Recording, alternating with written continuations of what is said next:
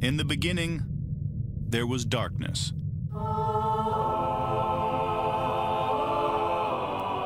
Then, there was Paul Brown. Paul Brown transformed the game.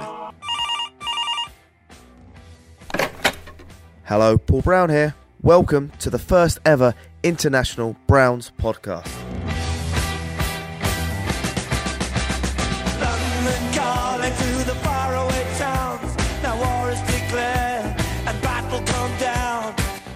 Hello, everybody. Welcome to the Paul Brown Podcast. I'm Ian Wright, and I'm here with my buddy, co host, and one of the most sought after men in the Twitter spaces world, Jack Duffin. Jack, what's going on, buddy? Uh, it's, it's good. And uh, firstly, apologize to you, the listeners. Um, th- this is the third day of free agency. Um, well, tampering. We're out now into officially into the new league year. And uh, ideally, we would love to have got to you quicker, but it's just been mental for me. Um, I spent well over 100 hours preparing for the last couple of days, and uh, it's just been mental. Um, so hopefully you follow along on Twitter. It's been great fun but we just want to break down the guys the Browns have already signed, and uh, I'm ecstatic. That that would be how I describe sort of the last few days. It's, I mean, listen, Jack, we have jobs, we have lives. We're not paid by the Browns, by the NFL, or by any other media outlets from a national sca- scope to give opinions and time. So listen, we we do it as a hobby. Paul Paul obviously gets all the money and travels with it across the world. So, you know, we just have to understand our place in the world. And this is it. So, for all of the people that kind of listen and aren't active on the social medias, we try to get you caught up and you know informed with what's going on the latest i mean last show we started and had news breaking and jack was winning bets all within the course of an episode. So you never know what you're going to get that's for sure. I miraculously threw 10 bucks on a late goal in the first half of the napoli and just won a plus 1300 who needs parlays when you can turn 10 bucks into 130 bucks with a beautiful header? So you never know what's going to happen in the world of sports. Heck i would almost guarantee jack by the time we hit stop on this recording, there'll be some breaking news that'll give away our timestamp of when we're doing this. Yeah, it always gets leaked um, by us too. so we'll start with the first name. We're going to go through who the Browns have signed. We'll do a little wrap up of some other moves and bits that have happened. But I think the first name to start with is the first one out the gates was Ethan Pocic, um, signed for six million a year. Um, a three-year deal, so 18 million over three. Still to this point, we've had no details. For one of the only deals that has been announced the entire free agency, talking for any team where the guarantees aren't out there, um, it's it's been weird. Which, to be fair, if the agent doesn't want to shout and scream about the guarantees, probably means it's in the team's favour. So that's something certainly worth keeping an eye on. Um, it's one that all basically of the free agent centres that have effectively, if they're a starter, they've signed for six million a year. I know certainly two of the other ones have, and I don't remember what Jake Brendel got, um, but he was probably in the same range. Um, but Yeah. this is one where if you wanted a centre, it was six million. You pay it or you don't get one. Um, so it's frustrating because I'd like to go a bit cheaper and sort of save that six million and maybe put it into another position. But I get what they're trying to do. Um, you've got the Chiefs throwing money at the O line, loads of teams really, really investing in O line um, the last few seasons. Yeah, it's Aaron Wilson said Brendel uh, was a four-year, twenty million dollar max value contract that had eight million guaranteed. So we we kind of saw this at the beginning that there was like a crop of centers that were all like really kind of in the same market, and then all of a sudden, like all of them started re-signing with their teams.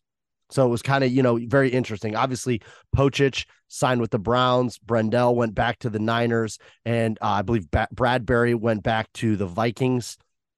So there hasn't been too much in terms of uh changing of teams. Bozeman re-signed with the Panthers. Um, so I can't off the top of my head think of any one person that's changed teams, but maybe a backup or something like that, or a veteran. I don't know. But the main guys going in have all re-signed with their teams. Yeah, and it just goes to show that teams are obviously valuing the position and they don't want to lose what they've got. So um, it's one that part of me is like, hey, the benefit of having Bill Callahan is almost we want to do what we do at linebacker, cheap but get above average. Um, and that's kind of what the analytics community is at a point where saying, hey, you just need to get above average O line play. Um, you can't have one bad piece on the line. You need all five to just be above average. You don't need to chase elite because elite's awesome, But if you're having to pay that much for elite, are you taking it out of the wide receiver budget? Are you taking it out of somewhere else to put it there? And Bill Callahan, every time we've needed a guard to like step in as the next guard up, they've been great. Um, so he's got a really, really good track record, and hopefully it's something that they've invested now, but we can use some draft picks over the next couple of years where we turn over this O line and then get much cheaper um, because that's going to be a net benefit for the team.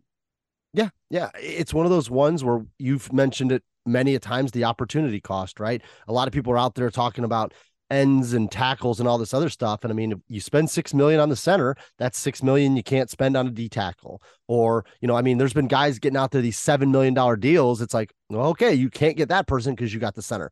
However, clearly teams that run you know, this outside, this stretch, these inside concepts where a lot of the interior alignment are moving. We're talking about pulling guards and centers. You know, when you're talking about running traps and stuff like that, you need guys that can be fleet of foot.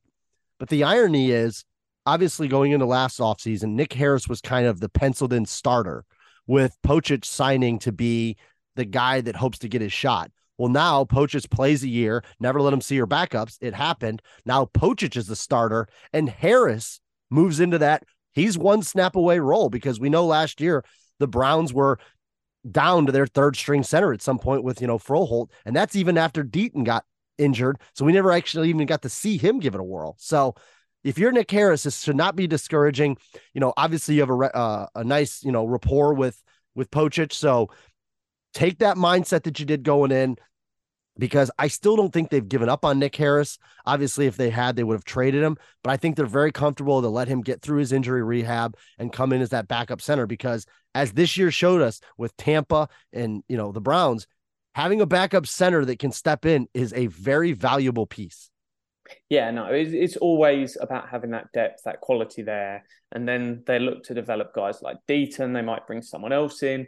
Um, I think there's there's going to be a really nice young core. We could legit see these five starters locked in, and then behind that you've got a rookie tackle. You might have Hudson. You might have a, another draft pick. You might have Deaton. You might have Harris. I think they'll probably look for either that draft pick um, or Deaton. One of those is replaced by a vet um, just to give them just some sense that hey, there's somebody that's done this before consistently. But that's where you want to be. You don't want to be spending two, three million on any of those guys behind your starting line. Keep the money in the line. I'd rather be in starters than in guys that never play. This isn't like the edge, the DT rooms where it's like, hey, number three is going to get a lot of snaps. You never want any of the O lineman six to see the field, but you need to be ready for that. But I'd rather be ready with a young guy that's a third or fourth round pass pick than you're spending five million on someone. Oh, absolutely. And to to to further solidify that point before we move on from coaches, is they don't even let the backup center centers do the snap and knees. Okay. So if your backup center's playing, it's not for a good reason. So to your point, you don't I mean Harris is on minimum contract, you know, a couple hundred thousand dollars. So that is absolutely perfect if you're going to pay a starter and then sub million.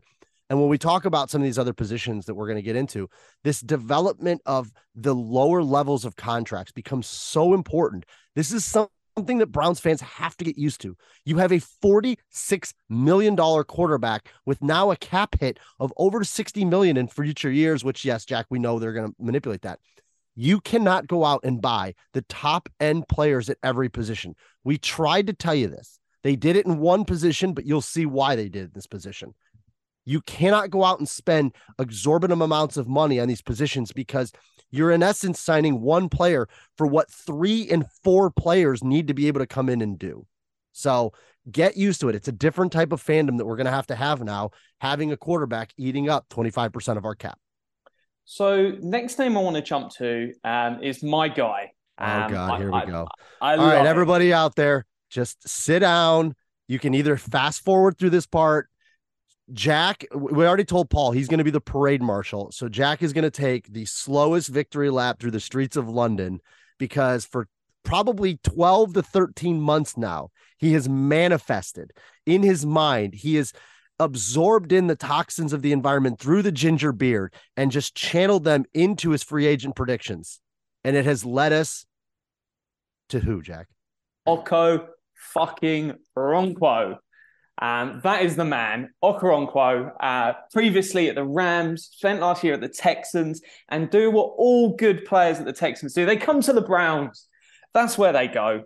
It's a pipeline, Houston to Cleveland, Cleveland to Houston. You go there, we come here. So um, just an incredibly efficient pass rusher on the edge. And that is all I've been dreaming of. Just get me guys that can get at the quarterback. And no, uh, the fact that it's a three year deal as well gives them a long term partner to Myles Garrett, which it was never realistic when we were talking about the 10 millions for Jadeveon Clowney. You can't commit like 30 million over three years to pair with a guy that is costing 25 million a year. Whereas you bring that down and you suddenly go, hey, we're going to have a 12, um, 18, was it 19 million over the next three years? You can realistically pair that. We're talking about 11 million less. So just really happy they've got a guy that he's going to do the job. Is he going to be out there on every first down if it's a run heavy play? Probably not. But it's not about that. You need the depth, rotation. I'm more interested if if we get to second and third down, someone is smacking that quarterback in the face. And if that's not Myles, Okoronkwo can be that guy. He's going to give you five, 600 snaps a year. And sometimes the fear is, and we've spoke about it, efficiency metrics, they're all great, but do they stack up as you increase those snap numbers? We saw in the second half of last season, he started um, and was playing a lot more snaps for the Texans, and the efficiency went up. That is exciting. So um, much more suited to a four-man front that he played in the Texans and he'll play in the Browns than what he was asked to do while he's with the Rams. So um, I, I, I'm just buzzing. Yeah, just to give everybody a little background. So his full name obviously is, and per, forgive us, but I've done my research enough to think it's Ogbonnia, Ogbonnia Okoronkwo. He goes by Obo. So if you hear him commonly referred to as Obo, that makes sense. But I don't know if you knew this or not, Jack. He is a, actually of Nigerian descent. And we have a chief on our team that is of Nigerian descent. That is obviously Mr. David Njoku. So, you know, Obo's going to come in here and be exactly what Jack just said a situational pass rusher. In the NFL, you have all of these morphed fronts and these exotic looked packages sometimes. So, what we're talking about is remember how, like, you'd see Winovich out there and you'd see Myles inside? You know, these are the type of exotic formations. And for those that don't know, Jim Schwartz doesn't he didn't invent like a defensive front here and talking about the wide nine and stuff. If you go and watch college games, you'll see a lot of teams run this wide nine. Now, the benefit Schwartz has is with a guy like Myles Garrett who can bend. So the idea is if I have to line a, a normal guy like say Obo out outside of the tight end, which is where the quote unquote nine position is, the angle at which he attacks the quarterback generally cannot be done by your traditional five tech on the outside with Garrett. Well, with Garrett's ability to bend, you can actually run a wide nine angle with Garrett. So now if I slide Garrett inside, I can put Obo on the outside and I can have two guys almost coming in at this angle at the quarterback. That's what's he going to do. For those that may remember, this is a, he was at Oklahoma and he did the same thing. He just rushes the passer. So spare me every week when you post his run grade. I don't want to see it. We don't care. The Browns don't care. They paid him to pressure the quarterback because of the amount of assets they have in the secondary. So his job when he's on the field is to get the quarterback. Now, maybe he runs into a ball carrier on the way to the quarterback, but that'll be surely accidental. Uh, well, Jake Burns did his film breakdown today, and he, he's uh, made the point he's not selling you as he's some great run stuffer, but he's average, and that's fine. What I don't want is I don't want hey, you can't stop the run and you get run over every single play. All I'm chasing is great pass rush and average run stopping. And if you're just okay at stopping the run, fantastic. That's all I want to pay for. Because if you get both, and if he was a great run stopper, well, he's costing 15 million a year, not 6 million a year. So that's kind of what you're doing. And you're going, well, where are we willing to skimp? Just give me average. And that for me, I think he, hmm. he gives you that. Yeah. And this guy, All American in college, was with the Rams. You know, he was obviously on the Super Bowl when they won, the, you know, when the Rams won the Super Bowl. So this is a guy who, for the most part, has been on good defenses. Went down to Houston as a one year deal. Didn't work out. Obviously, the Texans were in a rebuilding year, but he did play under a very good head coach in terms of defensive style in Lovie Smith. So this is a guy that should have a very good understanding of how to play the game of football. You will see nothing bad about there, you know, out there about the guy. Seems like a pretty stand-up guy in every sense of the word. And he's able to come here, you know, be around guys like JOK, be around guys like David Njoku, who kind of have that, you know, familiarity for him. Because as much as people like to say this, you know, in locker rooms, there's welcoming parties. And if you have people that have similar backgrounds than you, it really helps. So a guy like JOK and him can sit down and go, all right, hey man, if you're coming from this side, I'm doing this. Like they're able to communicate and there's instant trust that's built. So it, it is a little tough for me to stomach that you get your victory lap on this one. But I think I'm willing to give it to you only because the contract looks friendly and he's going to be asked to do exactly what the Browns need, and that's get after the quarterback. Yeah, and just on, he's a high character guy. I reached out. Um, I was actually chatting to a guy that is another, the dad of another defensive tackle, uh, free agent. It's not Daniel he, Bellinger, is it? No, he's a defensive tackle, not a tight end. last time, last time I checked, uh, Daniel Bellinger's dad's going to tell you that he's actually better than Obo as well. Um, but uh, he said, "Look, he is such a great guy, um, and yeah, who knows um, if that uh, defensive tackle's dad ends up in Cleveland, I might tell you who he is. Um, but Okoronkwo's deal comes in at 2.18 million. Um, nuts the structure. They've got the signing bonus, an option bonus, and a second option bonus. As far as I'm aware, that's never been done for a three-year deal in the NFL history. So Andrew Berry is breaking all the rules and doing whatever he wants to push that cap as far down the line as you can. I was going to say, Jack, explain why years. that's explain why that's unique and how it benefits the Browns. So effectively signed, he signed an, uh, a seven-year contract with the Browns. Um, what it will look like in a weird paper form because he's got year one where he'll have the signing bonus and the min salary. Year two, where he has the first option bonus. An option bonus is just a signing bonus, but not in the first year. So that just kicks the can again in the second year. And then in the third year, which is the last year in his deal, that just kicks the can um, again, it's not quite at the minimum, but it's low. So it's one where they're just pushing that money out because they feel really good, obviously, about, hey, let's have him here all three years, push this. And to say, like, Myles Garrett's deal was the first one to have a double option bonus since Joe Flacco with the Ravens in his first extension. So that's saying how far it was between one and the other. And you're thinking, yeah, a massive player signing a long deal makes sense.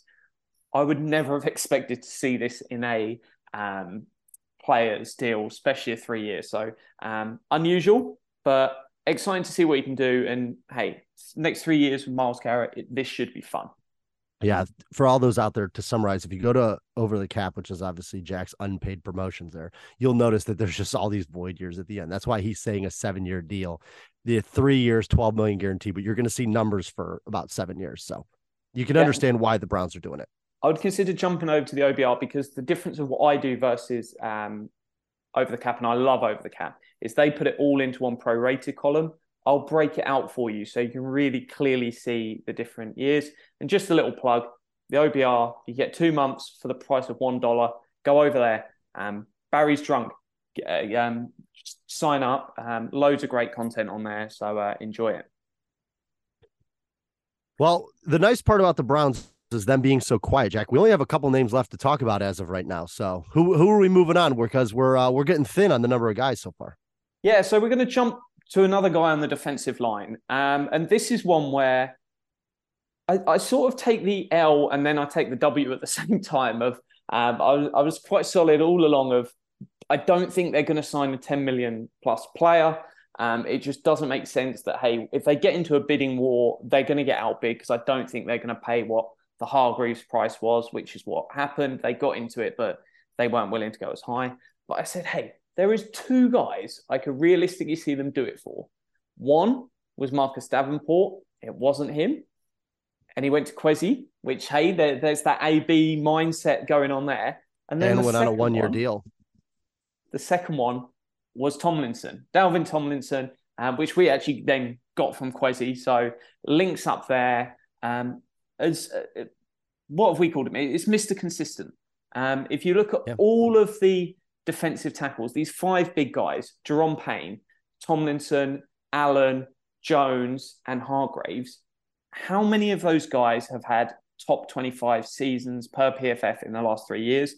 Not even all of them have had one season that ranked in the top 25 for defensive tackles. All three of Tomlinson's uh, most recent years are all in the top 25. This guy, he has a job, he does it, he's super consistent. And if you're throwing 10 million plus at a player, I want consistency. And if you're not consistent, I'm not interested because I do not want to pay guys in the hope we chase their breakout and their top year when if if you're on that much money, you are there to carry the entire defense. Um, it's his job to carry the interior. They'll put someone with him, but he is the, what's going to make or break the defensive tackles. Yeah, and listen, that's I think that's why when you go back and listen to the defensive tackle podcast, you'll understand that we talked about him in this exact fashion. There's nothing flashy and sexy about him because when he was with the Giants, he played kind of their one tech. And to under to kind of explain what that means again, it's more towards the center, right? So you're playing more the A gap, which the A gap is the left shoulder and the right shoulder of the center. And then when he went to Minnesota, they moved him over to the B gap. And the B gap is obviously the one between the center and the guard. Uh, I'm sorry, over the guard. So as you move away, it goes one, three, five to the outsides in each direction. So Tomlinson in in New York really played kind of that that center pin, so to say, of the defensive line. And then I think that's where he's going to go back to the Browns because if you do stick a guy like Myles or Ogbo outside, you have to make sure you don't have three and four yard splits between your D tackles because now you're going to be really susceptible to an inside run or you know some sort of a counter or a trap on the inside. So Tomlinson is not this flashy, you know, the Dre'Mont Jones where you're expecting these giant big pl- splash plays. But in the same sense, you also don't seem to get the downside. You know, a lot of people may remember him. This was an Alabama kid, second round pick in the Myles Garrett year. You know, he was a little bit of an under the radar. Some people had him a little higher. He fell into that later part of the second round and just was good for the Giants. He just was good. And then Minnesota paid him a little bit. So the guy's job is to literally fill holes and then allow the people around him to make the plays. And when you have a guy like Myles Garrett now, because don't get me wrong, if you want to shift your line to block, you know, say Myles or Obo on one side and or maybe Alex Wright coming big off the other edge, and you try to go one on one with Tomlinson, this is a grown man. Like he, he can mix it up. He's got quick hands. He's strong at the point of attack. He generally doesn't get you know, out leveraged in terms of his pads. A lot of times with defensive tackles, we talk about your pad level. He plays very low for a guy that's six foot three. I mean, six three, 325. He's a beast of a man to move in the middle, but he also has a pretty low pad level, which is good for trying to not be out leveraged in the run game, which, Jack, as you know, the Browns really struggled in that run game. So I think Tomlinson's a guy they obviously targeted and said, if we're going to give money, we're going to give it to this guy. I don't know, Jack. I'd be curious your take on this. Do you think a lot of the Dre'Mont Jones and Javon Hargraves? I know Schefter came out and said the Browns were second in line for Hargrave. Do you think they were ever really all that serious? Because I just don't see, you know, a lot of times people don't understand. Agents will do whatever they need to do to get the numbers they need to get. Right. So all of a sudden they look and say, well, the Browns need D tackle. They call Andrew Berry. Berry's like, sure, I'd be interested in him for this number. And it's like, well, the Browns are interested. They're on the radar. Like, we're really, you know, we're, we've got offers in hand from them and the Niners are sitting there going, well, we're going to have to meet that. I just think it's a lot of cat and mouse, Jack. I really do. I just, I don't see them ever really being to 100% in on $20 million tackles, whether it be Dre'Mont or Javon Hargrave. I think Tomlinson was the guy they had at the top of the list, and they went out and got him. And it yeah. has been officially announced by the team. Yeah. So I think what, what they will do, and we've spoke about it on previous shows, they will be in and around every deal um, because they want to know what the prices are and what's going to happen. Because what happens to Jones impacts Tomlinson. Um, in the same way, what happens to Hargreaves impacts Jones and impacts Tomlinson and impacts all these other cheaper guys down the line. So th- I think they'll be in and around every deal. Um, and that's why their name will just continue to get brought up. And as well, they, they they know the Browns are aggressive. So as you said, it pushes up that price for an agent, um, and he's doing his job. So uh, no surprise there. And real quick, I'll just say so. Here was the quote from Kevin Stefanski. Kevin Stefanski. I'm excited about Dalvin being a Cleveland Brown. He's a smart, tough football player. In addition to being a productive force in the middle of our defense, he's a high character person, great teammate, and exactly the type of per exactly the type of person we want as part of our team. So that tells you right then and there. They he doesn't check just the on-field boxes, he checks the off-field boxes. And to I don't want to belabor your point, Jack, but you had mentioned about the Browns being in and around every deal. And I think what happens is, is, and we've seen it, especially over the last three days, with them being in and around every deal, there will be a large number of players, and I use this phrase very specifically, on the radar, in the scope, right? Browns have interest in. Right now, there's a big name out there, Jerry Jeudy, where quote unquote the Browns have interest. I have no doubt the Browns have interest. The difference is is the interest real? You know, for example, I really have interest in buying, you know, a 2023 GMC Denali Yukon XL. I can tell you right now, my bank account does not allow me to buy that car, but I am very interested. I've Googled it, I've built it on the website, I've done a lot of things, but I can't afford it. Now, if I go out and do a rock, rock star job at work, so be really cognizant of the people out there that are kind of name whoring their tweets and saying, oh, the Browns have interest in hashtag this or yes, they are being accurate that the Browns quote unquote have interest. But I don't think it's all that out on the limb that you're thinking that it is by saying, oh, they're at the final negotiating table with the Jessie Bates or at the final negotiating table with the Dre'Mont Jones. These are the sexy names. That's why I call it name whoring because you just put these names in there. Nobody's out there name whoring, you know, a low level D tackle or an outside linebacker they want to put the big names in the tweets. And that's what they do to get people's interest. Because Jack, you know what I do. When we went into these spaces, everybody was Dre'Mont, Dre'Mont, Dre'Mont, Javon, Javon, Javon. I didn't hear Tomlinson's name once. And we did a two and a half hour space. Not one question, not one person mentioned the name Dalvin Tomlinson. And then afterwards, everyone was like, Oh, I had this the whole time. He was the most easy. It's like, all right, guys, like I get it. I get it. I, I was just happy I put the tweet out because I sort of covered myself with the now spending over 10 million and then gave myself two outs. And that's all I needed. And I, I, I came up a score. So um, no, I think it's it's going to be a fun player. Um, he's got that flexibility to play a bit of one tech, bit of three tech, um, and it might be one you shared an article with me where it spoke more about like a two and a four. Um, that yeah, two I four I. Yeah, it's going to be intriguing to see that, that Schwartz and options.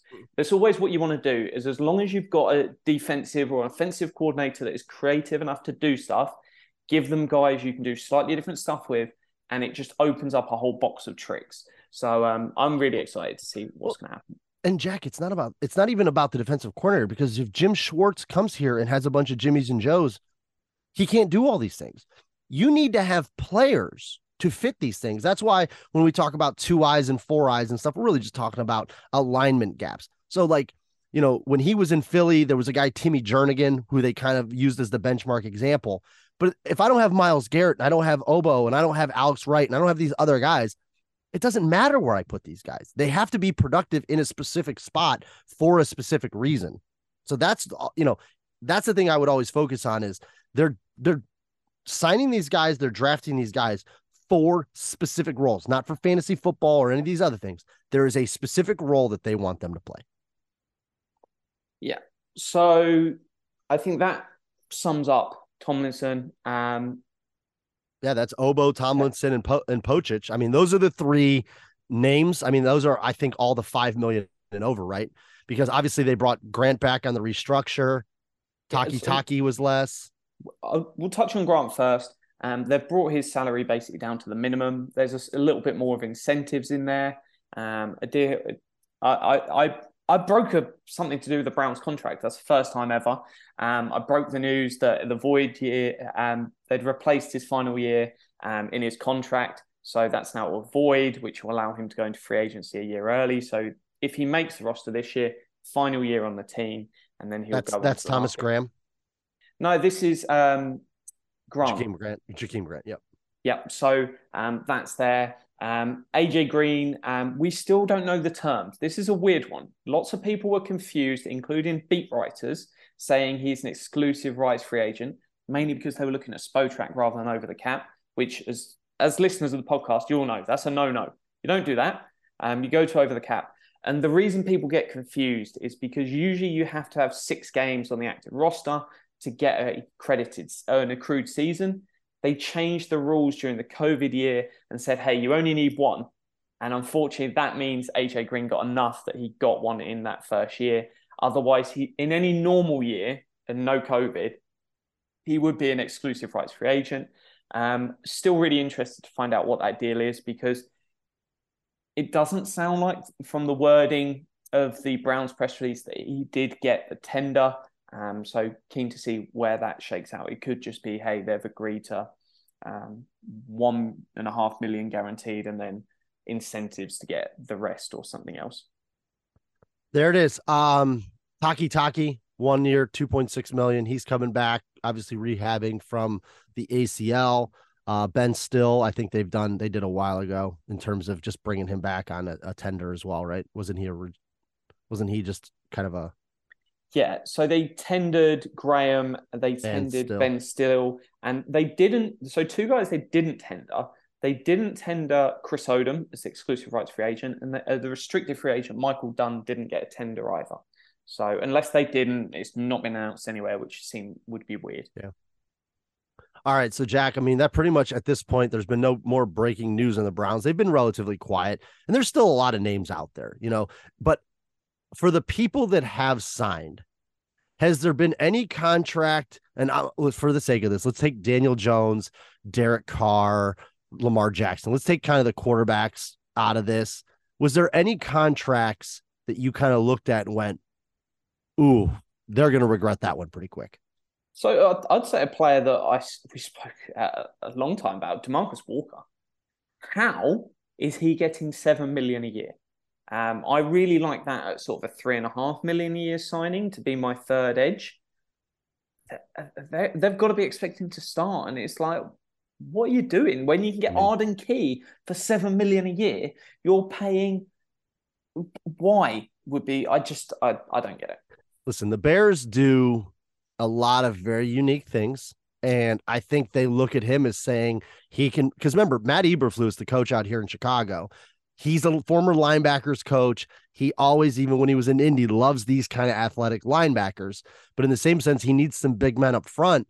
And I don't know if they just looked at it because if you look, they don't really have many other guys that, you know, they let Akeem Hicks walk. They let um the other big man from last year walked. So they kind of depleted their defensive line. Khalil Mack obviously was gone.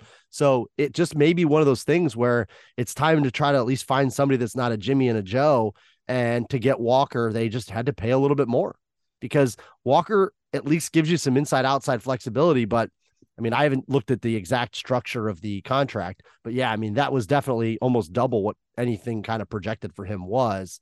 But in the same sense, they went out and signed TJ Edwards from the Eagles and they went out and signed Tremaine Edmunds, the big signing from the Bills. So on top of the trade.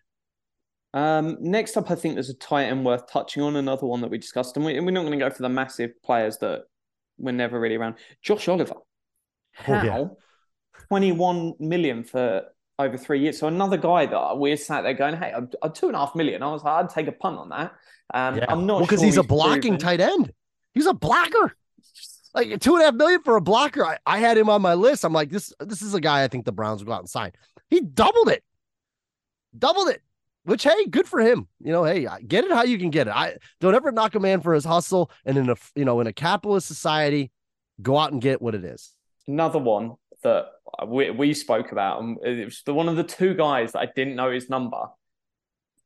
Dillard. How did Dillard Oh get twenty nine million over three? Listen, just I- I sarcastically 2.9 million a tweeted out right after that. I said, Congratulations, Jed Wills. There is not a happier man in the NFL than Jedrick Wills after Andre Dillard signed that contract because I had said, Okay, this is a backup. We kind of predicted, uh, we were talking about it five, six, seven mil. Nope. Nope. Not happening. That boy, he got damn near $10 million a year. So congrats, Jed, on getting your fifth year option picked up because in not this year, but the next year, 14 million for an offensive tackle might be what the people are paying the backups. Yeah, so um, yeah, I'm not sure about that. Onyemata was another one. Um, when he got a uh, little, uh, was it basically 12 million, 11 Yeah, 12, yep. six six. Um, so that that's one of like, eh. and the defensive tackle market has been bigger than I would expect. Rankins is another one you can add to that. Um, getting 10 and a half. Shy Tuttle. Were you shocked at Payne getting 22? What do you get 22? I, th- I think that's fair. At the end of the day, if you're going to tag him, you may as well pay the money. Um, so that one wasn't too much of a surprise. When you're paying the big money, it's going to go big. A lot of Um, people were projecting Jones to get more, but then they looked when that deal came out and it was like he basically is getting a bulk of that cash in the first two years, which likely means that, you know, him at being 26, he's trying to hit free agency again big before the time he hits 30. No, and you, you want that cash up front because it's like Dalvin Tomlinson's effectively a 28 million over two deal. Um, and so you can, as soon as you get into option years, almost throw it out and be like, how much are you getting paid? Because they'll pay him loads in the first couple of years. And then if they cut him, hey, he can go out and get some more money um, and do the work he's doing. Tremaine Edmunds was silly money, but that's to be expected. Um, he was expected to be paid lots. Um, then Now, um, I, I know the other one people were talking about Byron Murphy. He didn't quite, the corners aren't quite getting the pay that they thought they were going to get, I don't think, No, which yeah, it's a little bit shocking. It's a little bit shocking. You know, corner's obviously a very valuable position. So that was one. Um, our boy, the we're getting close. I know Paul's listening to this. We're getting close. The hat trick of kickers. First, the Scottish Hammer gets paid. Then Greg Joseph gets paid. Zane is coming up in the. he got paid the- last year. Yeah, that's. But was it a one year, right? I think it was a two year. Two year. Okay, so Zane what's he once he gets recovered from ripping his hamstring off the bone or whatever it was he did, that's really serious injury. So, yeah, yeah, it's been you know Key was another one that I think people had their eye on signed up there. Uh, Browns lost Chase Winovich down to the Texans. Like we said, the pipeline continues down there. Uh, unfortunately, the logical move for Jimmy Ward to go to the Texans that one hurt a little bit. Uh, Patrick Peterson signing with the Steelers. I think you know there's some people that'll probably have a little bit of you know pause about that one. He's a big name, obviously on the downside of his career. Uh, but outside of that, I wasn't too shocked. A lot of guys are staying home. Jakobi Meyers, I think that was one that came in a little bit under what we, you know, when people were talking 16, 18 million for him, I was like, oh boy. And the Raiders got him. Uh, and then the Patriots I saw got Juju. So, you know, they replace Meyers with Juju. Garoppolo's going to the Raiders. So obviously there's a little bit of a old Patriots connection there. But yeah, um, Sam Darnold to the 49ers. That's a pretty good one. Baker going to Tampa. So let's go risky. We're going to make predictions. I want three guys. And uh, what what are really the open spots? We've got a free safety. We've got a linebacker. We've got a DT. Uh, they'll sign, and then let's throw an edge in there. Why not? Let's start at the back and go to the front. Three guys. Who would- who's on, who would be on your radar that you think um, you could see? I'm happy Uh, to go first. Yeah, I, oh, I think I know you're going to talk about from a safety standpoint the indie guy, right? So I, I Tomlinson, um, sorry, Thornhill is Yeah. the one that I think if you want that pure free safety, Thornhill. If you're looking for to play like too high and do loads of crazy stuff and pair someone with Delpit, I think Julian Love makes a lot of sense from the Giants because I think he's probably the most flexible out of the safety group. Um, And other I think the reason he hasn't signed is probably because I think he thought his market was going to be higher than what it is, and that's one of the reasons because he was one of the top safeties out there, uh, and still is hasn't hasn't found a home yet. And it does sound like you know Gardner Johnson. Right now, it looked from what I saw like the Eagles and the Bengals are a little bit in a debating war. I know some people name hoard him out there to the Browns. I just don't see that happening. Yeah, and then the last Guy I would keep- Rodney McLeod. Yeah. McLeod is your guy. I figured that one. The, the guy I still have a little bit just kind of circled at the bottom, Rudy Ford, the kid from the Packers.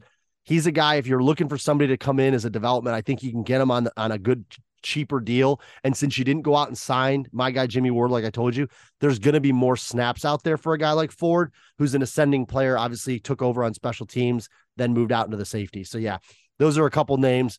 Uh, Ford's the one I like from the low, the low dollar amount, and also Adrian Amos. He's been out there for a little bit, so if you're looking for a guy, I don't think he's found a home.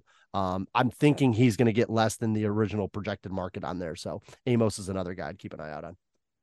Um, so let, us Line- jump into linebackers. I'll, I'll throw my three out there. I'm going with potentially the the most likely is the return of Anthony Walker, um, Mm-hmm. just because it makes sense. And to touch on Takitaki, minimum deal, um, sort of might not be ready for the start of the season, but is using something called the uh, sa- veteran salary minimum benefit. They'll pay him 2.6. He only counts as 1.2 ever on the cap. It's not backloaded. They just only have to account for part of it. Something the uh, NFL and NFLPA created just to help these older guys that just get beat out by rookies because they're cheaper. Um, and then the the next two guys is is Bush and it's Rashaan Evans. Both former first round picks. We know Andrew Berry likes that stuff. They'll just come in and do solid. I'd probably prefer Evans. I just think he's got a higher floor, but both of those I could certainly see. Yeah, and I think with with Bush, you're talking middle linebacker. Now, the Anthony Walker. Is there any particular reason you think they haven't signed him at this point? We haven't really heard much on him. Do you think th- maybe he's testing the market to see if anyone's interested in him until he decides to come through? I think it's probably one where they're just sort of sussing out and he's looking around, they're looking around um, just to gauge what's happening. Um, And I don't think they're going to spend more than four million at the position. So basically, everyone that's been signed has been five and a half or 11. Um, so it didn't make too much sense. That first run of linebackers was up there. I still think Kamu Grugier-Hill is a guy, the guy out of the Texans. I think he's probably somebody that I could see coming in. Um, Drew Tranquill, any interest at all? I, I, I'm thinking of guys that have missed this first and second wave that I think we thought would be off the board that haven't. You know, this is a guy kind of looking for that that contract coming out of the Chargers. You know, plays hard. You're not getting anything crazy boom, but at this point, I think you'd get something at least uh, remotely li- uh, reliable. Nick Morrow's the other guy from the Bears that I know people have said was quote unquote on the radar. Yeah. So I think that's good There's there. names out there. I think the names it's going to be kind of pick. It's going to be value for price. I think there's a lot of names out there that make sense. Um, like I said, Morrow's one that people have talked about. Tranquill, uh, Kamu Grugier-Hill. Jack mentioned, you know, Devin Bush and uh oh, Denzel Perryman's still out there. I So he's just don't know one. if I know he's you've more of mentioned him. your. I think he's more of a will for me than a. doesn't matter. Throw it out there because you don't you don't Schwartz could run these I'm guys in sure so many different pairing. ways. JOK and Perryman. Well, you could play him opposite. I mean, Perryman's I, I doubt being in the league as long as he has, he can't play Sam. I think you got to take I, away I some of the two traditional out roles. there. You know, I, I, I, I never like three. Three's Yeah. too many. I one one will do. So, uh, D line, what do you got? So I'm, uh, let's do D tackle first. So um, Starting the inside, move out. By the way, uh, I need to apologize. I've said for the longest time I didn't think a Taven Bryan DeForest Buckner pairing was going to happen, and I'm wrong. I I, I admit wholeheartedly that all the people out there telling me that you know getting Buckner and pairing him next to Taven Bryan was this just likely thing to happen. I said no way, no chance, no how, not in the Midwest, not anywhere within you know kind of that Eastern and Central time zone. No, I'm wrong. So there you go. Taven Bryan, DeForest Buckner, partners in crime.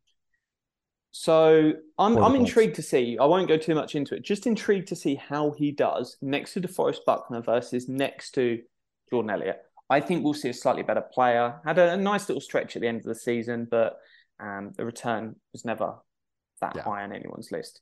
Um, so Calais Campbell's intriguing to me. I think you've got a really high floor. Um, I th- I think you're looking for a one year deal here, and the reason why is because they're paying Tomlinson tackles. all this money. They probably want one year here, and then you can move on. Um, and then Campbell's an Campbell's an edge. He's on the outside. Nah, you can probably play. uh, He played For his, for the for- Ravens. listen, for his big ass, I mean, yes, but first of all, you you pick Jerry Hughes and Melvin Ingram, and I talk to you about handicap spots, and you go out and find the one guy that makes them look like rookies. that, that was Campbell's my age. Jack, yes, Jack, he's six eight and a ma- mountain of a man, but gosh, Jack, you get older every time. You Jackson got like the opposite principles. Jackson got me onto it. But I'll go to some other names. Uh, they are slightly younger. Um, Yes, I'd hope so. They don't get much older. Massively younger. Unless you're Um, signing the heir of Tom Brady. So just an absolute pressure machine, um, and that's why I like him. And uh, you know, I do love a bit of pressure. Uh, Morgan Fox um, interests me. Um, some other names. I don't think they'll stretch the price of Ioannidis. Um, a cheaper one in Gotsis, but looking for more seasoned guys. I think Dean Lowry makes a lot of sense um, coming from the Packers. Um, yeah, a lot of the other guys that I like, especially at that sort of eight plus um, percent, they're, they're already rate. gone. Yeah. Um, eight plus, yeah, percent pressure rate. So Well, and, me, and we talked about it. Ioannidis, talked about it in the space. Lowry. you had to just weather the first couple days. You have to. And I told Browns fans this in the in the in the space.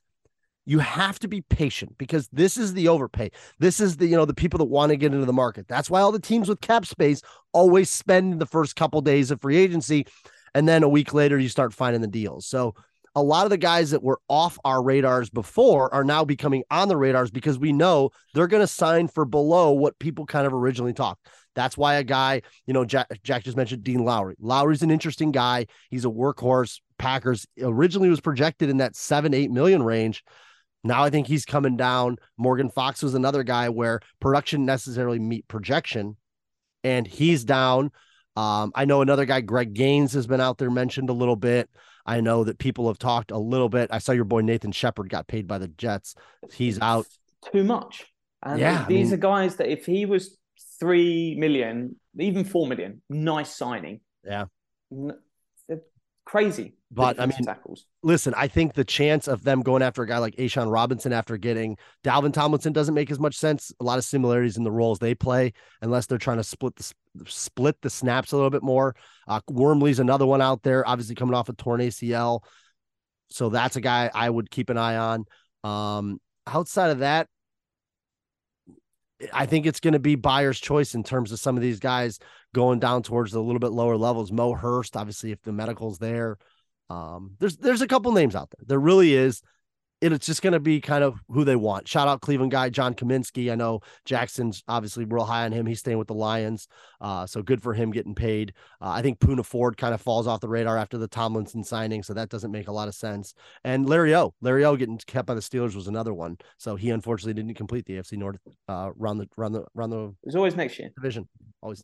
Well, you got a three year deal, so Ah, two years Um, time it'll be cut. Edge.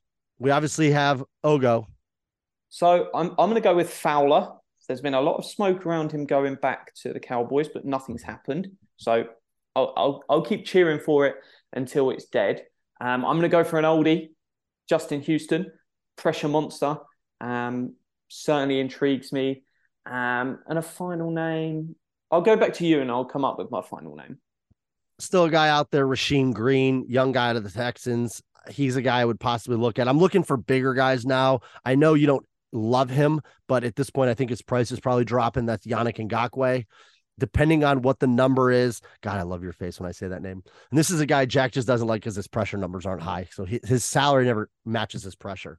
So Yannick's a guy I think they could at least take a look at, as well as Frank Clark. He's obviously still out there. Shaq Lawson's another one in terms of, you know, if you're just looking for a nice veteran end to bring in who's going to do their job. Uh, Lawson's a guy that I, I like, and I think, you know, would could at least play a role here. If you're looking for pure pass rush, I don't think Robert Quinn, I don't think he has a home yet in terms of a veteran. Ingram, I think if you're looking for a more pure pass rusher, I think Melvin. Sorry, I, Ingram I would hadn't made it all the way down my list to ages yet. When I was sorting by age, I had to go down a Isn't few Robert levels. Quinn older? Robert Quinn? No, Robert Quinn's not nearly as old as Melvin he's- Ingram. he's Ingram's washed, though. 34, Quinn's 33. And then there's Calais Campbell, who's 47. At least that's what he looks. But no, I think I think Houston would be a great shout because ideally with this defensive tackle and this edge you want to sign, you probably want a one year deal because you're hoping that these young guys that you brought in are going to step up because Myles Garrett's locked in, Okoronkwo's locked in, Tomlinson's locked in. So you don't want to lock in too many other guys because then it, you, you're almost forcing these rookies out already, and you, you why would you go and draft someone in the second round if you have to get into year three before he's even in the top three in an edge rotation? So I think one year deals makes a lot of sense. You bring these guys in and you go, hey, we're going to stick Houston in there, we're going to stick Fowler in there, whoever it is, and go in a year's time. Hopefully, Alex Wright can step up and be the three behind Okoronkwo and Garrett. Um, and the same way at defensive tackle, you're hoping, hey, Winfrey, or if we draft a guy this year, that they could potentially be a starter in a year's time. So it's that you've got to leave some room for a pipeline. People always idea that you could just kind of um, put a brick wall at it. You can't go above that, but it's better to uh, follow through. Yeah, yeah. And I listen, there's going to be a couple names out there, and I think it's just going to be what who they want, who they target, who they want at that price. On the offensive side of the ball, Jack, I mean, do we I at this point don't see him really touching much into that wide receiver market after seeing like the Ashton Dulin contract and what Allen Lazard and stuff got.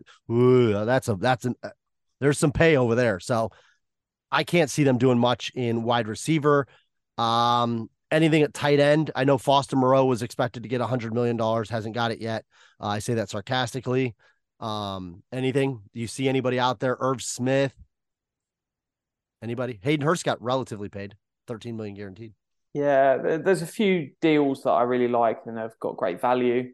Um, Rashaad Penny at the running back, I think, was a great shout at 1.35 mil. Mm-hmm. Um, but no, I, I, I think that gives people a good sense. Let's get this uh, cut up. I'll get it uploaded as quickly as possible because yeah. by the time it hits your ears, we've probably signed five yeah. guys and we look really behind the times. And, the last bit of news, I, I, think the Browns did make it official. Jadeveon Clowney and John Johnson both released with post June 1. Do you want to real quick give a cover on what that means in terms of their contracts and just as a summary? Because obviously Browns fans are going to want to know what's in the timelines. Yeah, so they can go sign for anyone now. Um, but effectively, the Browns will carry their cap number through until June 1st. And then on June 2nd, they get the extra cap space um, and saving. So, in terms of John Johnson, there's no surprise. Everyone knew he had the extra year, 9.75 saved. But with Clowney, it's slightly different because people thought he was a free agent. Technically, he wasn't a free agent. He was actually signed probably until tomorrow with a void year in the deal. Um, and what they've done is they've cut him today rather than allowing the contract to void. And it was always designed this way. Um, uh, Over the Cap had the contract set up that way from day one. So just sort of explains how um, the process works because teams are limited to two post June 1st cuts every year. Um, so they knew what they were doing. From the time it was signed, there was always the plan, and they could have re signed him. It wasn't that they had to do this. Obviously, he uh, forced himself out the team, but it's it's one that. They, I'm no Robin anybody. I'm no Robin. I'm Batman. No, Nick Chubb is Batman, Jadeveon. Um, yeah, listen, we'll get it out there so you guys can get caught up. Um, we tried to integrate in the space, like I said, just so we can be out there more real time. Obviously, recording it, editing, and putting it out there, there's a little bit of a lag, but we obviously appreciate everybody out there, you know, whether it's DMing us or messaging us and all these other stuff. We try to make ourselves available. You know, we don't pretend we have some crazy sources on all these things and that we're plugged into a lot of the matrices. Our real goal is to just kind of kind of provide some insight, oversight, and a little bit of just a calming the waters because I've said it and I'll say it again. Being a Browns fan is different in 2023 than it was in 2020. You've got different contracts. You have to really understand how this money is. The number of times that people conflate cash and cap is just, it's crazy. You have to understand the limitations. And if you haven't, you have to memorize everything Jack has said for the last like three plus years. Just delete the part about the Ogo, you know, the Obo Okoronkwo. You know, we, that victory parade is over now. Yeah. Uh, but re- by all means, rewind to uh, whatever minute of and just enjoy it. Enjoy it. Um, but no, thanks so much for everyone for listening. Um, all the comments, so many articles. If you want to know any of these contracts, the breakdown, there's an article on PFF, uh, PFF on the OBR, which clearly shows it all. Um, lots of work over there. Just enjoy it. There's also a tracker article I've written, which just has every single player that's signed in free agency and a Browns take on their signing. Um, so no, thanks so much for listening. Thanks, Ian, for jumping on. Always good fun yeah, chatting to you. Absolutely. Well, you were in a very good mood after Liverpool, Liverpool got bounced by Real, so I always, I always have to strike strike whenever the iron's hot. But um, yeah, go Browns. Go Browns.